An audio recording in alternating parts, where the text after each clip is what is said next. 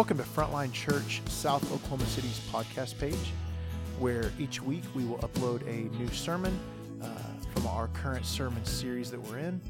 If you have uh, any questions, concerns, um, or have a prayer request or need, you can email us at hello at frontlinechurch.com um, or visit our website, south.frontlinechurch.com. Thanks.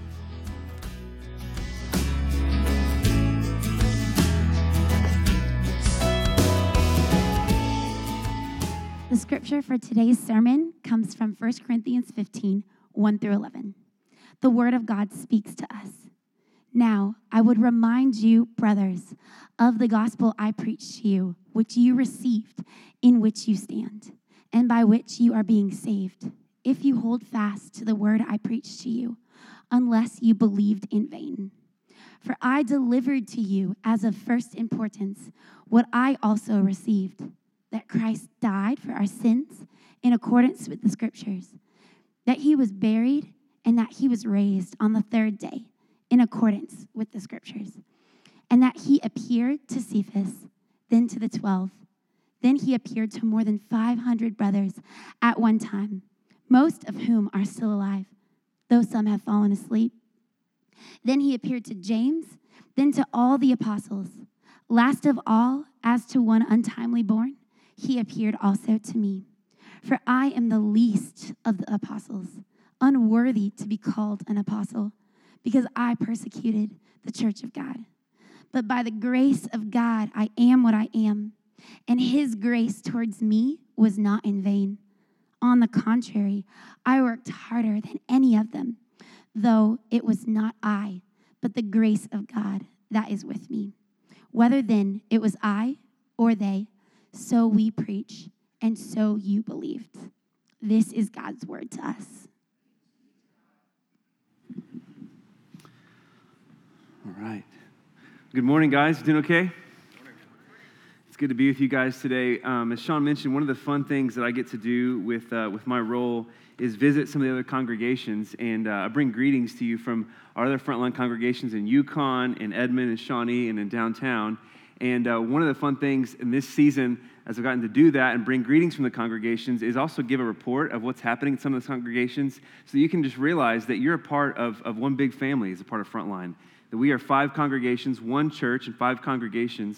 And what you're doing here in South Oklahoma City, um, the way that you give generously supports the mission of God, not only here locally in your neighborhood, but also around the metro. Our Shawnee congregation, one of the funnest reports across our congregations that I'm getting to deliver, is in our Shawnee congregation. They have baptized year to date more people this year than all of last year combined. And so that's a big deal that's happening out in Shawnee. And uh, I got to tell that congregation just a couple weeks ago how proud of them that we are. They can oftentimes feel forgotten out so far east uh, of where most of us are here locally, locally in Oklahoma City. Um, but God is doing amazing things among them, and we're really, really proud of them. So, one big happy family here at Frontline, and I'm excited to be with you guys today. 1 Corinthians 15 is where we're going to be. So, if you've got a Bible, you can go ahead and open up to that passage that was just read. If you don't have a Bible, the words will be on the screen behind me as we go through our time together but continuing in our study of 1 Corinthians, rounding third, as it were. Uh, it's been a long, year long study this book, but we're in chapter 15. Chapter 16 is where it wraps up. So I think we've got a, the better part of like five or six weeks left, and then we'll be done and then move on to, to what's next. I'll leave the suspense in the room as to go, what's that going to be? You'll find out later. So, uh, but 1 Corinthians 15 is where we are today. If you please pray for me, I'll pray for you, and we'll see how God would shape us by his word.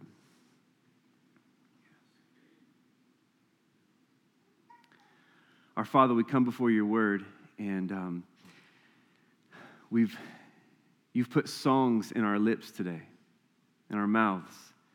You've given us songs to sing. You've given us lyrics to rehearse that come around your goodness, that remind us of who you are, remind us of who we are. You've given us prayers to pray, a confession of our sin where we've fallen short. You've given us assurance that you receive us in Jesus. And I'm asking that as we open your word, you would grant us understanding. Maybe the most important part of the service is not so much what we say to you, but what you say to us. And we come before you and your living and active word now as we open the scriptures. And so, would you please help us to hear what you have to say? Would you hide us from anything that would be unhelpful from my word, my words? But would you avail us and attune us and make us attentive to your word today? And I offer this prayer in Jesus' name. And we all trust that God will speak to us. And we said, Amen. Amen. Well, this last week, uh, as Andrew's heading off into vacation, I just got back from vacation with my family. We spent a week up in Colorado Springs. It was an amazing week to get to spend together. And Colorado is one of my all time favorite places to go. Uh, I love just getting out to the mountains. It's amazing to me. It's always fascinating to me when I see the mountains, this, this, the simple effect of just being in the presence of that kind of beauty, what it does to me. what it does. There, there's a way of refreshment and refocus just by simply being in the presence of that kind of majesty and taking it all in. But there's one thing that always surprises me when I go to Colorado. Always one thing that surprises me. I'm taking in all the beauty, but one thing I notice is the people who don't stop to take pictures, the people who don't stop to take in the sight of the mountains. And that's the locals. It's the locals. It's the people who live there all the time. They see it all the time Maybe they're, there, they've moved there because they still love the recreation, they still love the play, they still love the leisure. But because of their familiarity, the things around them all the time, things that are truly breathtaking, it's lost, their, it's lost its majesty to the locals. It's lost its majesty. They're, I'm like pulling over to take pictures. They're honking at me for pulling over to take a picture. And this is a lot of what happens with you and I with the gospel with the gospel. We can become like gospel locals. We can become like gospel locals, the core truth and message of our faith. Many of us have heard the gospel many times. We aim to preach the gospel in every sermon, from every text, every single Sunday. And at one time, maybe the gospel message gripped you and it turned everything in your life upside down, maybe so much so that it's still why you're here today. At one point, maybe just thinking about the love of God the love of God displayed in the suffering and the victory of Jesus and laying your life on that brought you a sense of awe and splendor. But over time, we become like gospel locals. We're no longer impressed with the mountains of grace all around us. Like other locals, maybe you can see somebody who's uh, relatively new to the church and, and they're, uh, they're all excited about the gospel. They're all excited about God's grace. They're all excited about God's love. And you look at them sort of like a local and you say, Oh, I, I remember that. You must, be, you must be new here. We can take on this view of the gospel where it's something that you accept at one point in your life, something that wrecks you for a time, but then life happens but then the world happens, things move on, life gets hard, or you move on to what you see as more important, more sophisticated topics. But over time, the gospel that once enamored you starts to be assumed. It starts to be assumed and it gets lost in the clutter of your life. And at worst, it gets adjusted or it gets edited in order to better suit the palate or the taste or the sensibilities of the world around you. You see, when you think about the Colorado lo- locals, what's interesting about this sort of compare and contrast that I'm trying to make at the top end of our time today, there's no real danger in being a bored Colorado local. There's no real danger in it. I think it's a fair compare and contrast, but there's no real danger. At worst, you simply miss out on the beauty that's right off the back porch of your house. That's probably the worst that being a Colorado local can do. There is, however, a real danger in becoming a gospel local. There's a real danger. The danger isn't just a loss of wonder and awe. The danger is that you no longer take serious the central reality of the universe in a way that shapes your life. It's just sort of an auxiliary, it's sort of an accessory. Oh, yeah, I believe in that. You no longer take serious the central reality of the universe in a way that shapes your life, your affections, your allegiances. Paul's going to warn us in our passage today about a faith, about a belief in the gospel that he calls a belief in vain. He says, unless you believed in vain, unless you believed in name only, unless you believe in word only, unless you only believe in a way that you say, Yeah, I believe in that a belief that's plastic and detached from the real stuff of life. That's the danger of becoming a gospel local. And so today, as we open chapter 15 in our study of 1 Corinthians, from the jump, Paul is going to bring us straight into the centrality of the gospel. What is it? What, what is this word that we're so familiar with, but we may not know the definition of proper? What is the gospel? Why does it matter? And what does it have to do with us? And so today, if you're here and you wouldn't call yourself a Christian, you wouldn't identify as a Christian, my hope is that what we talk about today will be real clarifying for you. What, what do Christians believe? What's at the heart? What's at the core of what Christians believe? Why does it matter? My hope, if you're not a Christian, is that you would bring your questions to what we're talking about today, and maybe even God will surprise you with faith. Maybe, what I'd like for you today is that you'd hear this as an invitation. If you're here today and you're a Christian, but you find yourself a bit adrift, you, you find yourself a bit adrift, maybe wandering into the land of gospel local, my hope today is that you would hear this as a call to return.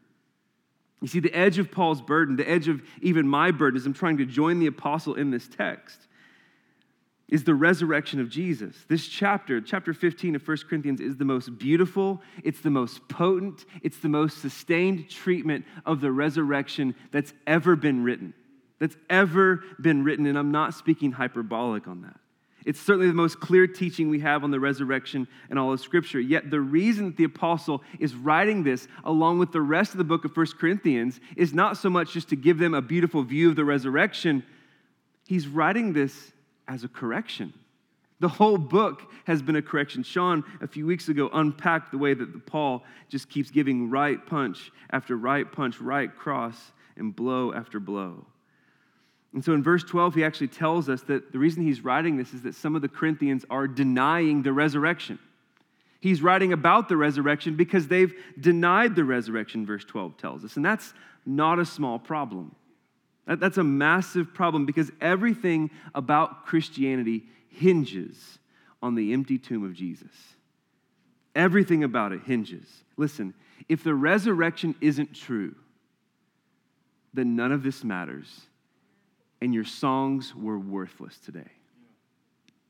If the resurrection isn't true, but if the resurrection is true, as it's proclaimed in the scriptures, as it's been testified eyes wide open by the church for the last 2,000 years, if it is true, then nothing else matters.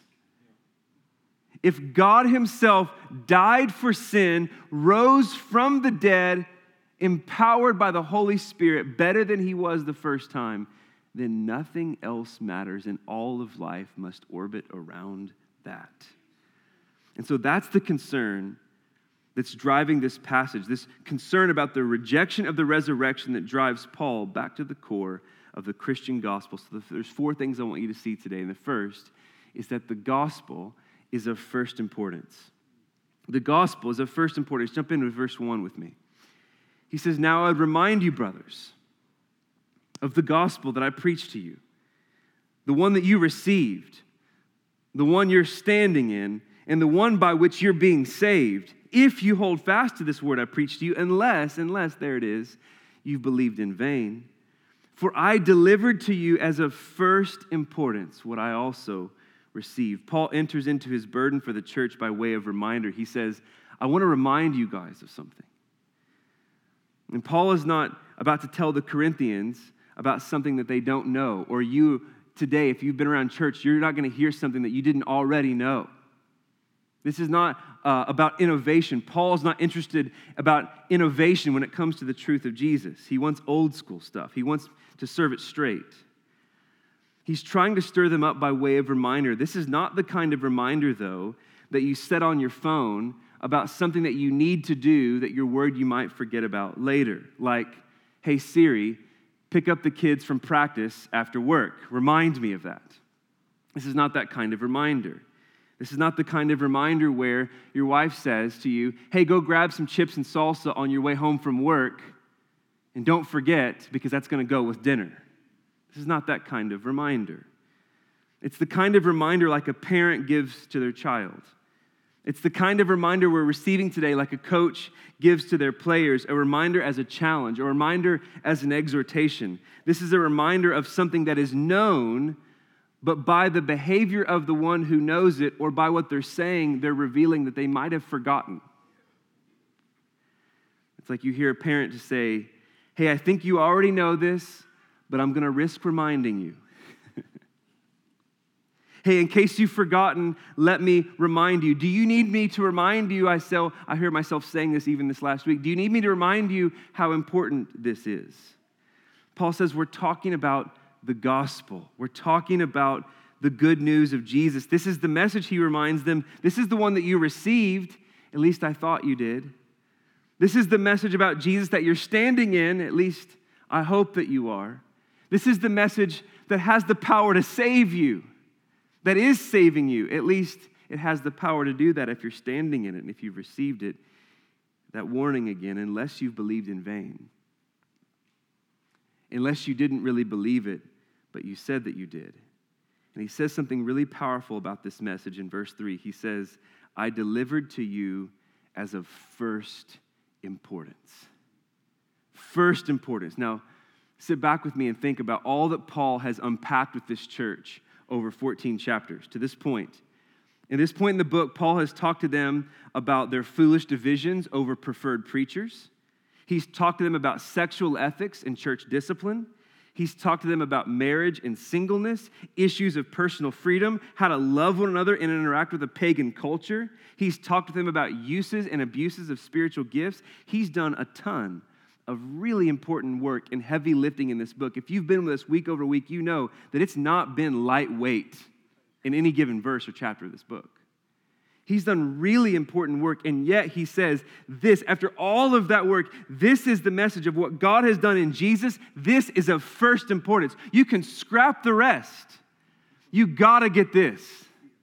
You gotta get this. And here's the point it's possible for you in your life it was possible for the Corinthians to get a lot of things right, but get the gospel wrong, and in the end, get it all wrong.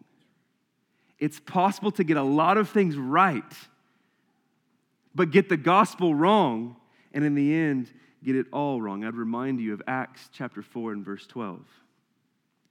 He says, And there is, there is salvation in no one else, speaking of Jesus. There is salvation in no one else, for there is no other name under heaven among men by which we must be saved. There's only one way, there's only one gospel, there's only one truth that can anchor and secure a life. Listen, it's possible to get sexual ethics right, but get the gospel wrong. There is salvation in no one else. It's possible to get finances right, but get the gospel wrong. There is no other name under heaven by which we must be saved. It's possible to get your marriage right. It's possible to get parenting right. It's possible to get politics right, but get the gospel wrong. There is salvation in no one else. It's possible to get the gospel confused with your politics or your opinions about other areas of life and then be persuaded that your opinions about other areas of life or politics is the gospel. It's not the gospel. The only the gospel is the gospel and there's salvation in no one else. There's no other name under heaven by which we must be saved. And so this leads me to the second point today. The gospel is particular news. It's of first importance, but it's particular news. Paul doesn't leave us hanging on what is this gospel, just use the word, assuming we know what it means. He tells us what it is. We don't get to create our own definition for it. This isn't a moment where we all get to say for ourselves what God means to us. This isn't a moment where we all get to say for ourselves, well, this is who Jesus is to me. God actually did something, and He wants us to know what that something is because that's of first importance. If you're wondering about what Christianity is, what Paul's about to say is the E on the I chart.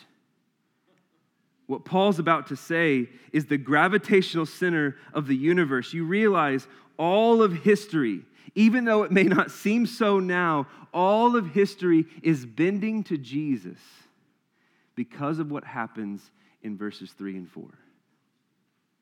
He starts in verse 3, he says, For I delivered to you as of first importance what I also received that Christ died for our sins in accordance with the scriptures, that he was buried, and that he was raised on the third day in accordance with the scriptures. He starts in verse 3. We'll break this apart piece by piece that Christ died for our sins. He doesn't just tell us what happened, that someone died, or why it happened for our sins, but he tells us here, really importantly, who accomplished it. He says Christ did. By referring to Jesus as the Christ here, Paul is saying that Jesus is the Messiah. He is the fulfillment of all of the Old Testament longing. Not only the Old Testament Jewish ache, but the ache of every human heart. Jesus is the fulfillment, and He's the answer. He's the promise. You know the ache. It sounds like this God, where are you? That, is the Jewish question throughout the Old Testament God, where are you? The world is busted, the world's broken. Where are you? When are you going to deal with the brokenness of the world? When are you going to bring justice to what's unjust? God, when are you going to deal with the world? But hey, when you deal with it, will you please deal mercifully with me? And God's answer to that ache is I will one day send my Messiah. I will one day send the anointed one, the Christ. And Paul is saying Jesus is that Christ. It's true Jesus did come for a judgment on the sins of the world. But what Paul is professing to us here at the beginning of this gospel is that he took that judgment on himself and in our place. You see, Jesus didn't die on the cross as a moral example.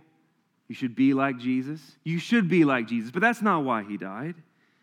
He didn't die on the cross as the consequence of being a good teacher that ruffled some political feathers among the Jews. That's not why he died. He died for your sin against God. He died for my sin, my rebellion, my high treason against his majesty. For the sins of the whole world. God has come to deal with the world, and he will finally deal with the world, but he's offered something in the midst of it that he would deal mercifully with us. Listen to the way that David Prior says this in his commentary. There is no true proclamation of the gospel which does not explain in New Testament terms the link between human sin and the death of Christ. Indeed, there is no gospel at all unless the death of Christ can be seen to deal with sin once and for all. The second move Paul makes in this gospel is that he was buried that he was buried. This may feel like a flyover line or detail. Hey, why is that in there? Christ died for sins, that he was buried. That seems like a flyover detail until you come across some of the conspiracy theories that still give rise today on what happened to the body of Jesus. Like Muslims would say, he didn't really die on the cross, he only appeared to. He only appeared to. It was a, more of a spiritual death. Or that some would say, go so far as to get wild and say that his body was eaten by wild animals. Or that some would say that the, the disciples stole the body of Jesus. People, you see, people don't have a problem. People don't have a problem with the death of Jesus so far as it goes because everyone dies. People don't have to deal with even why Jesus died according to the scriptures for sin so long as you can not so long as you can deal with the fact that he's dead. But what Paul is saying is crucial, that this is crucial. His burial is crucial.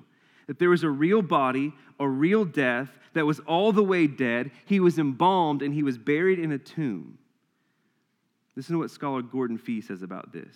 The line that he was buried functions to verify the reality of the death. In the present context, it emphasizes the fact that a dead corpse was laid in a grave why? So that the resurrection that follows will be recognized as an objective reality, not merely a spiritual phenomenon. That he was buried is a critical line to the point to the last. That he was raised from the dead on the third day. This is the hinge point of the whole thing. The only reason that you are a Christian today, if you are one, is because of the resurrection. The only reason that there is such a thing as Christianity today is because of the empty tomb. The empty tomb is the only hope that sins can really be forgiven. If the cross is God writing a check for your sin, the resurrection is the evidence that the check cleared. He broke the bars of sin and death. It's the only hope that we have, the resurrection, that evil will not ultimately prevail in the world. It's the only hope that we have that death will not get the last word. You realize the only reason we talk about the cross of Jesus is because there's a resurrection of Jesus. If it was only a cross, we wouldn't even remember that Jesus would. He would just be one of many people who was crucified by Rome we remember the cross of Jesus because it didn't end at the cross of Jesus. There's the resurrection of Jesus. C.S. Lewis says it this way to preach Christianity meant primarily to preach the resurrection. The resurrection is the central theme in every Christian sermon reported in the book of Acts. The resurrection and its consequences were the gospel or the good news which Christians brought. And so Paul says two times in this passage that this was all in accordance with the scriptures. This was all according to plan. This was prophesied in the Old Testament. He's saying this shouldn't have caught anybody by surprise. This was written down for us according to plan. The death of Jesus for sin, the burial of Jesus, the resurrection of Jesus, this is the gospel. This is the good news. If you take out any one part of that, you no longer have the gospel. Good Friday and Easter must always go together. And so Paul says to the Corinthians and to us, This is what I preach to you. And this is of central and first importance. This is what the church is built on. This is what you're standing in. And this is what is saving you. The gospel, please hear this, is not advice. The gospel is not advice. It's not a command. It's not a suggestion. The gospel is a proclamation. Christ has died for sins. He was buried, and God Himself in His Son rose from the dead. That's a proclamation. That's an announcement of something that has been done, something that God has done for sinners. The gospel, and I must say this really clearly in Bible Belt, Oklahoma, whatever's left of it. The gospel is not something that you do for God. The gospel is not something that you must attain to or reach to or do. The gospel is an announcement of what has been done. God has done for you. And this is what it makes this especially good news. What God requires of sinners, righteousness, He has provided in His Son through His death, His burial, and His resurrection. The third thing I want you to see is the gospel is historical. It's historical. The church in Corinth, remember, was starting to deny the resurrection. They wanted the way of Jesus. They didn't have a problem with the death of Jesus. They just, they just couldn't make sense of the miraculous. Who gets up from the grave? Like, does anyone get out from the dead? They couldn't make sense of the resurrection. But Paul says, in case you think I'm making this up, this whole resurrection bit, or the rest of the entire body of Christians across the Roman Empire making this up, pick up in verse 5. He says, you remember that he also appeared to Cephas and then to the 12, and then he appeared to more than 500 brothers at one time, most of whom are still alive, though some have fallen asleep. A New Testament phrase for death. And then he also appeared to James and then to the apostles. And last of all, as one untimely born, as one who had no business in him appearing to me, Paul says, he appeared to me. And his point here, this is a really quick pass before our last move this morning his point in giving this quick roll call here was that if you think that I'm making this whole resurrection thing up, if you think that you can have the philosophy of Jesus without the miraculous resurrection, then you can go talk to people who are actually still alive who encountered the resurrected Jesus. I'm not making this up. You could like, I'm giving you their names, I'm giving you a roll call. You know who they are. They're, many of them are still alive. Go next door. He's saying he's not a ghost, he's not a dream. Jesus is a physical, resurrected reality, and this is what made the Roman Empire so nervous. This is why Caesar knew his time was short. You can't trump a resurrected king. And this is what makes people still nervous today. Here's what I mean. Because as soon as you come to terms with the resurrection, you have to come to terms with Jesus. This is, what, this is why there, there, there, uh, one author calls, especially, especially the South in the U.S., that calls it the Christ haunted South. Because as soon as you come to terms with the resurrection, there is a resurrection gnawing at the conscience. What if it's true? And as soon as you come to terms with the resurrection, you have to come to terms with Jesus. This is what made the Roman Empire so nervous. This is what makes still so many nervous today. And this leads to the final move today. The gospel changes you. It's of first importance. It's of first importance. It's particular news. It's historical and it changes you. The gospel of Jesus is not just something you can affirm intellectually, it's something you take into your whole life. Verse 9, notice what Paul says.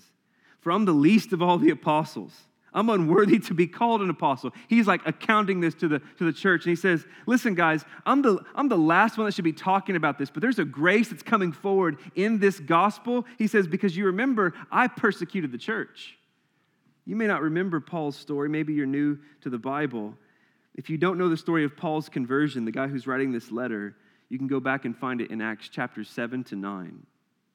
But in short, before Paul was Paul, he was a guy named Saul the resurrected Jesus encountering him changed everything about him, even his name. He was a man so jealous and so zealous after the traditions of the Jewish people that he saw the message of a resurrected Messiah as blasphemous. Is blasphemous. He couldn't fathom the idea of a Messiah dying. The Messiah is supposed to live forever, they're supposed to redeem Israel. How could they die? Much less die for the sins of the world. So, if that was far fetched for him, then you can imagine that a resurrection was insanity to him. He thought the righteous thing for him to do would be to persecute and kill off everyone who could believe or proclaim of a resurrection in Jesus. And so, can you imagine the irony for Paul? The day that he was on the road to Damascus, Acts chapter 9 tells us, to kill Christians. He's like, he's got special orders from the Jewish elite to go murder Christians. Can you imagine the irony for him when the resurrected Jesus shows up and confronts him? The resurrected Messiah appears to Saul. He's resurrected because he had previously died for sin. He's now victorious over sin and death. The message that Paul hated now stood before him in living color with an offer of mercy. Can you imagine the irony? This encounter, guys, it changed everything for him. It changed his life. It changed his loyalties. It changed how he saw himself and other people. It changed the things he loved. It changed the, the way he thought about his past. It changed the way he saw his present. It changed the way he thought about his future. And I truly believe that the reason Paul gives us verse 9 here in this passage is to tell us that if the power of the gospel can reach a Christian killer like me, then this gospel can reach and change anybody there's an offer of grace in this gospel. Notice what he says in verse 10. but by the grace of God, I am what I am. I have no business with the grace of God, but somehow he's given it to me. That is the Christian testimony of everyone who's a Christian in the room. But by the grace of God, somehow I am what I am. And I love this last phrase here. This last phrase has gripped me all week. And his grace to me was not in vain. Remember, he, he warns us about a belief that's in vain. He says, but God's grace isn't that way. God's grace is not in vain. His grace isn't fake or sentimental. His grace isn't detached from the brokenness of my life. His grace is real. His grace is eyes wide open to the darkness of my life. And it's precisely in my darkness where His grace meets me. His grace is not in vain. This is Paul saying, I'm standing on this gospel that he died, that he was buried, that he raised. The very thing that Paul tells us to do back in verse 2 stand on this. Stand on this. He's saying, I'm letting every bit of Jesus deal with every bit of me. Stand on this. My question for you as we close today is this the gospel that you've received? Is this the gospel that you've received? Is this the gospel that's changing you? Because it has to. You can't encounter a resurrected king and remain the same. Are you standing on this gospel?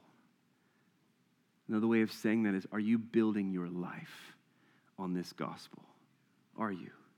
You see, it's easy enough just to say yes to those questions, but let me ask a probing one here. Let me drop this one layer deep. Where in your life have you become like a gospel local? All of us have these places, me too.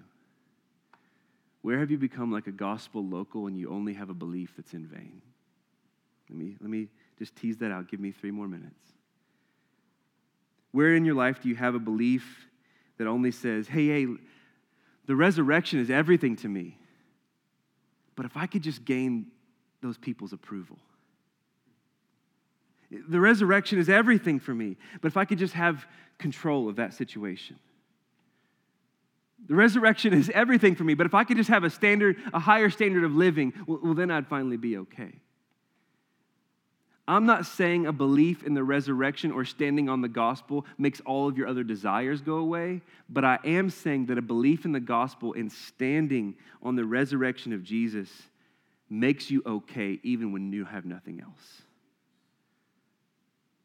You see, for those who stand on the gospel of Jesus, the truth of the resurrection must be pressed into every corner of your life. To stand on the gospel of Jesus means the resurrection must be pressed into every corner of your life.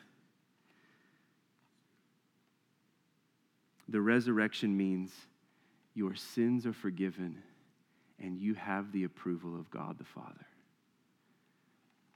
Don't be a local and bypass that.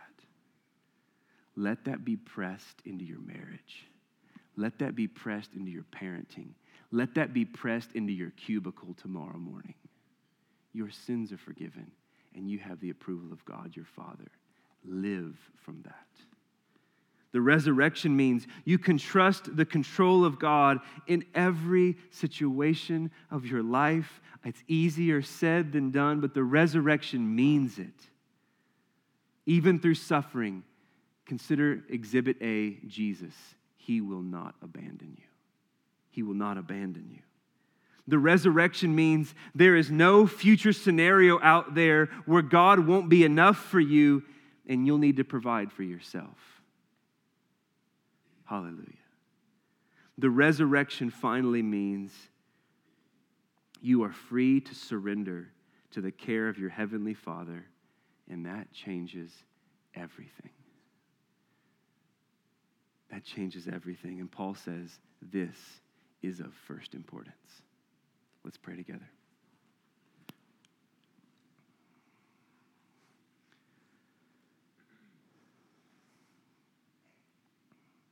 Holy Spirit, I'm going to ask. I'm going to ask with a lot of confidence in Jesus' name. I just feel provoked, Holy Spirit, to ask you, would you please do in this room right now exactly what we just said? Would you please press the resurrection into every corner of our life? Holy Spirit, would you be free in this room, even now, to shine a light on the corners of our life where we're hypocrites? Would you shine a light into the corners of our life where we say we believe the resurrection, but we live as though we're living for something else? Would you please, please press the power and the truth of the resurrection into every corner of our life?